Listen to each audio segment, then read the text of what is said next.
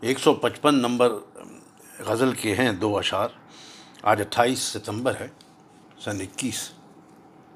اور، لیکن ان میں سے ایک شعر پہ آج بات کریں گے۔ دونوں شعر میں ابھی پڑھ دوں گا تاکہ کل مجھے مجھے بھی اسائنمنٹ اپنی معلوم ہو۔ اور وہ جو پہلے والا جس کو میں کل پڑھوں گا، اس کو میں زیادہ دیر سے، کئی دنوں سے اس پہ میں امرسڈ ہوں اس پہ، ٹلی ہوا ہوا ہوں اور چیزیں اس سے کنیکٹ ہو رہی ہیں۔ ابھی وہ تحریک چل رہی ہے۔ تو میں پڑھوں گا دونوں اور ایک پہ پھر بات کریں گے اور دیکھیں گے کس طرف جاتی ہے۔ تو ہیں اس میں چار اشعار لیکن دو پڑھوں گا، وہی میں آپ کو بتاؤں گا۔ ایک تو ہے کہ تو ہو اور دنیا ہو ساقی، میں ہوں مستی ہو مدام۔ پر بتے صحبہ نکالے، اڑ چلے رنگ شراب۔ یہ تو وہ ہو گیا۔ اور آج جس شعر پہ بات کریں گے اسی غزل کے، وہ ہے کہ کب تھی یہ بے جرتی شایان آہو ہے حرم؟ کب تھی یہ بے جرتی شایان آہو اے حرم؟ زبا ہوتا تیغ سے یا آگ میں ہوتا کباب؟ اب ایک بات جو رائٹ آف میں کہنا چاہتا ہوں وہ یہ ہے کہ مجھے جنازوں کے نزا کے، کباب کے اور قبر میں فرشتوں سے گفتگو وغیرہ جو اشعار ہیں، وہ بالکل میں ٹرن آف ہو جاتا ہوں۔ لیکن یہ جو ہے، یہ جو یہاں پہ جو بہت عمدہ یعنی آگ میں ہوتا کباب والا کہ اگر آپ اس کو عشق میں کر لیں اور کباب کر لیں تو تھوڑا سا اسٹریچ اور پھر میر صاحب کر رہے ہیں تو باتیں ذہن میں آتی اس میں فوری طور پہ جو فاروقی صاحب نے جس چیز سے چونکایا ہے، وہ ایک اور شعر ہے جو کہ بالکل ہی انہی ترکیبوں سے گندھا ہوا ہے، میں گندھا ہوا ہے کہ وہ شعر کہنے لگے، اس مضمون کو دیوان چہارم میں یوں کہا گیا ہے کہ اے آہوان کعبہ، نہ اینڈو حرم کی گرد۔ اے آہوان کعبہ، نہ اینڈو حرم کے گرد۔ کھاؤ کسی کی تیغ، کسی کے شکار ہو۔ کیا کہنے؟ اس میں جو لفظ اینڈو ہے، تو یہ الفاظ کے اوپر بھی ہم پچھلے دنوں سے بات کرتے آئے ہیں۔ تو یہ اکثر کچھ لوگوں کے لیے بالکل انفیملیئر ہوگا، جائز ہے، ان کی اردو پرانی کا ہے۔ اور کچھ کے لیے ہوگا کہ اس کا مطلب اصل میں معنی کیا ہے۔ لیکن میرے گھر میں یہ ابھی کچھ سال تک، میری جب تک دادی اور میرے خالو وغیرہ لوگ زندہ تھے، تو یہ لفظ چلتا تھا۔ مطلب اگر ہم بستر پہ پڑے ہوئے ہیں اور نہ سو رہے ہیں، نہ جاگ رہے ہیں، کروٹیں بدل رہے ہیں، تو خالو کہتے ہیں، بھائی بستر پہ، ویکینڈ پہ بستر پہ اینڈتے رہنے کا خوب مزہ آتا ہے۔ وہ کیا کر رہے ہیں؟ وہ اینڈ رہے ہیں۔ تو پرپز لیسلی آپ کر رہے ہوں، جس کا کچھ حاصل نہ ہو۔ تو وہ ہے نہ اینڈ ہو حرم کے گرد کیا گیا؟ بیکار پرپز لیسلی اصل میں جو کام ہے زندگی کا پرپزفل کام جو ہے، وہ ہے کہ کھاؤ کسو کی تیر کسی کے شکار ہو۔ اور کہہ رہے ہیں، مجھے بھی یہ شعر زیادہ پسند آیا، حالانکہ دونوں کے جو ہیں ایلیمنٹس ایک ہی ہیں کنسٹیچوئنٹس ایک ہی ہیں استعارے ایک ہی ہیں۔ کہ کہتے ہیں، یہ شعر بجا طور پر مشہور ہے، لفظ اینڈو انتہائی بدی ہے، کہہ رہے ہیں۔ واہ! کیونکہ فاروقی صاحب اس جنریشن کے تھے، پھر ہندوستان میں اردو ملیو کے اندر رہے، تو وہ فعال رہا، لفظ میرا خیال ہے، ان کی زندگی میں۔ مہر افشاں بتا سکیں گی کہ وہ ان کے گھر میں اب استعمال ہوتا ہے یا نہیں۔ ہم لوگ کیونکہ اب یہاں پنڈی میں رہتے ہیں، ہماری بولی بدل گئی ہے۔ اب ہمارے گھر میں بھی لوگ کہتے ہیں، چپیڑ کھائی یا دل کرتا ہے یا دل چاہتا کی بجائے۔ اور بہت سی ایسی چیزیں ہیں جو کہ اردو کے اندر آ گئی ہیں ہمارے گھر کی اور خوب ہیں۔ تو کہنے لگے، اینڈو اینڈو انتہائی بدی ہے اور آہوان حرم کی طرف متکلم کے تحقیر، آمیز اور ترہم آمیز رویے کو بہت خوبی سے ظاہر کرتا ہے۔ بھئی خوب کہا۔ آہوان حرم سے براہ راست تخاطب نے شعر میں فوری پن پیدا کر دیا ہے۔ اب دیکھیے، ایک اور کرٹک کو درمیان میں لا کے اس کو فاروقی صاحب کیسے نوانس کے ساتھ ڈیل کر رہے ہیں؟ یہاں یعنی ایڈ ہومنم اٹیک نہیں کر رہے ہیں جیسے کبھی کبھی کرتے ہیں فراق وغیرہ پہ، اوروں پہ، اس طرح سے۔ لیکن نو آنس کر رہے ہیں عالیہ احمد سرور سے۔ کہتے ہیں عالیہ احمد سرور نے اس شعر میں میر کے تصور عشق کی کار عالیہ احمد سرور اس شعر میں میر کی تصور عشق کی کار فرمائی دیکھتے ہیں۔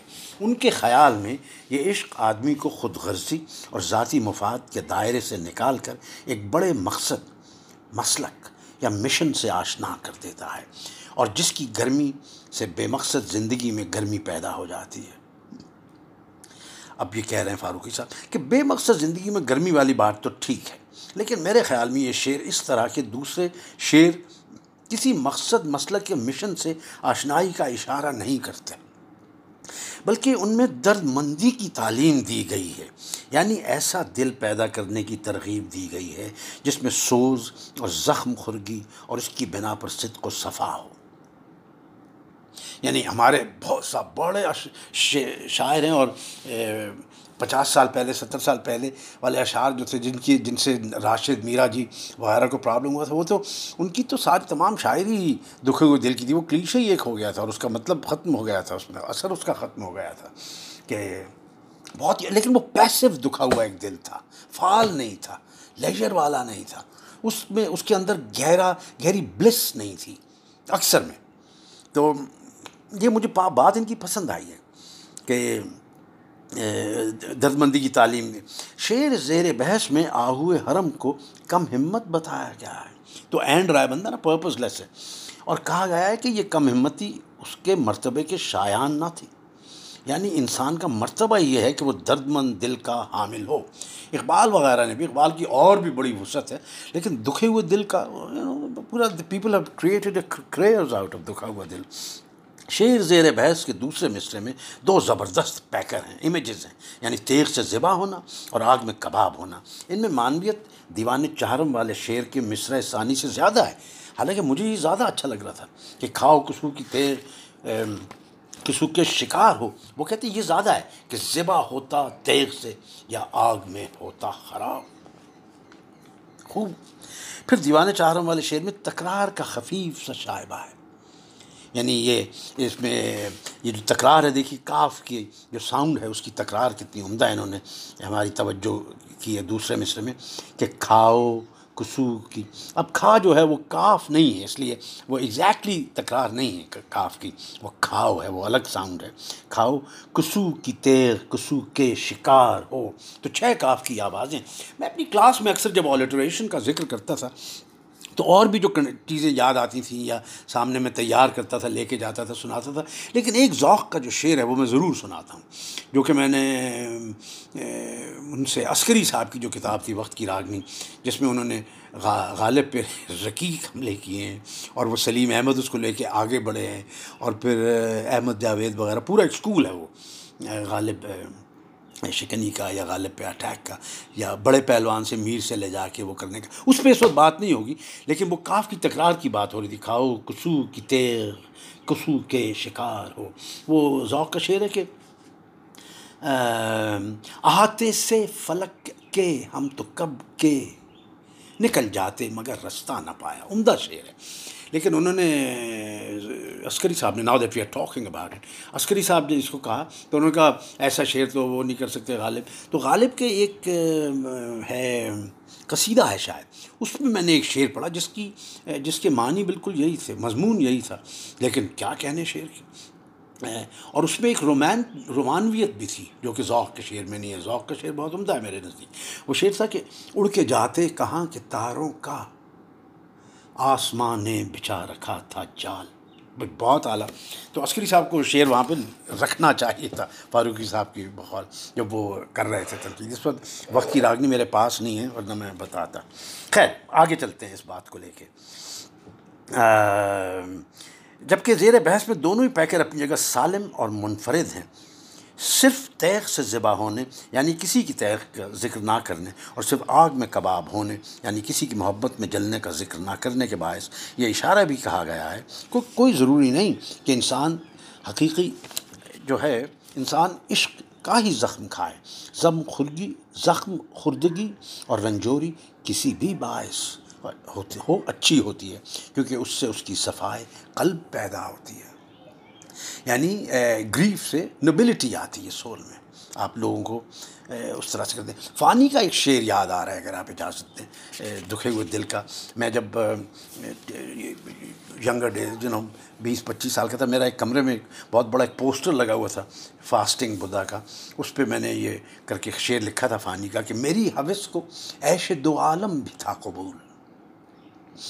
میری حوث کو ایش دو عالم بھی تھا قبول، تیرا کرم جو تو نے دیا، دل دکھا ہوا۔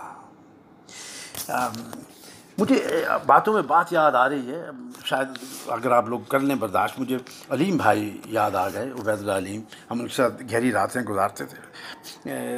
مڈ سیونٹیز وغیرہ میں، ان کی کوئی لیٹ سکسٹیز کی ایک نظم ہے، چھوٹی سی، دکھے ہوئے دلوں کی۔ ایک منٹ لگے گا اگر آپ برداشت کریں۔ لیکن تھوڑا سا I want to pay homage to Aleem بھائی who was a friend and a mentor and a great friend really اور بڑا جگر آدمی تھا اور بڑا مستی کا آدمی تھا۔ ان کی یاد میں، انہی کی نظم میں پڑھ رہا ہوں۔ میں ان سے بہت مرتبہ سنی۔ گہری راتوں میں کراچی کی۔ دکھے دلوں کو سلام میرا۔ دکھے ہوئے دل ہے میرا مذہب، میرا عقیدہ۔ دکھے ہوئے دل میرا حرم ہے، میرے کلیسا، میرے شوالے دکھے ہوئے دل چراغ میرے گلاب میرے۔ دکھے ہوئے دل کہ روشنی بھی ہیں اور خوشبو بھی زندگی کی۔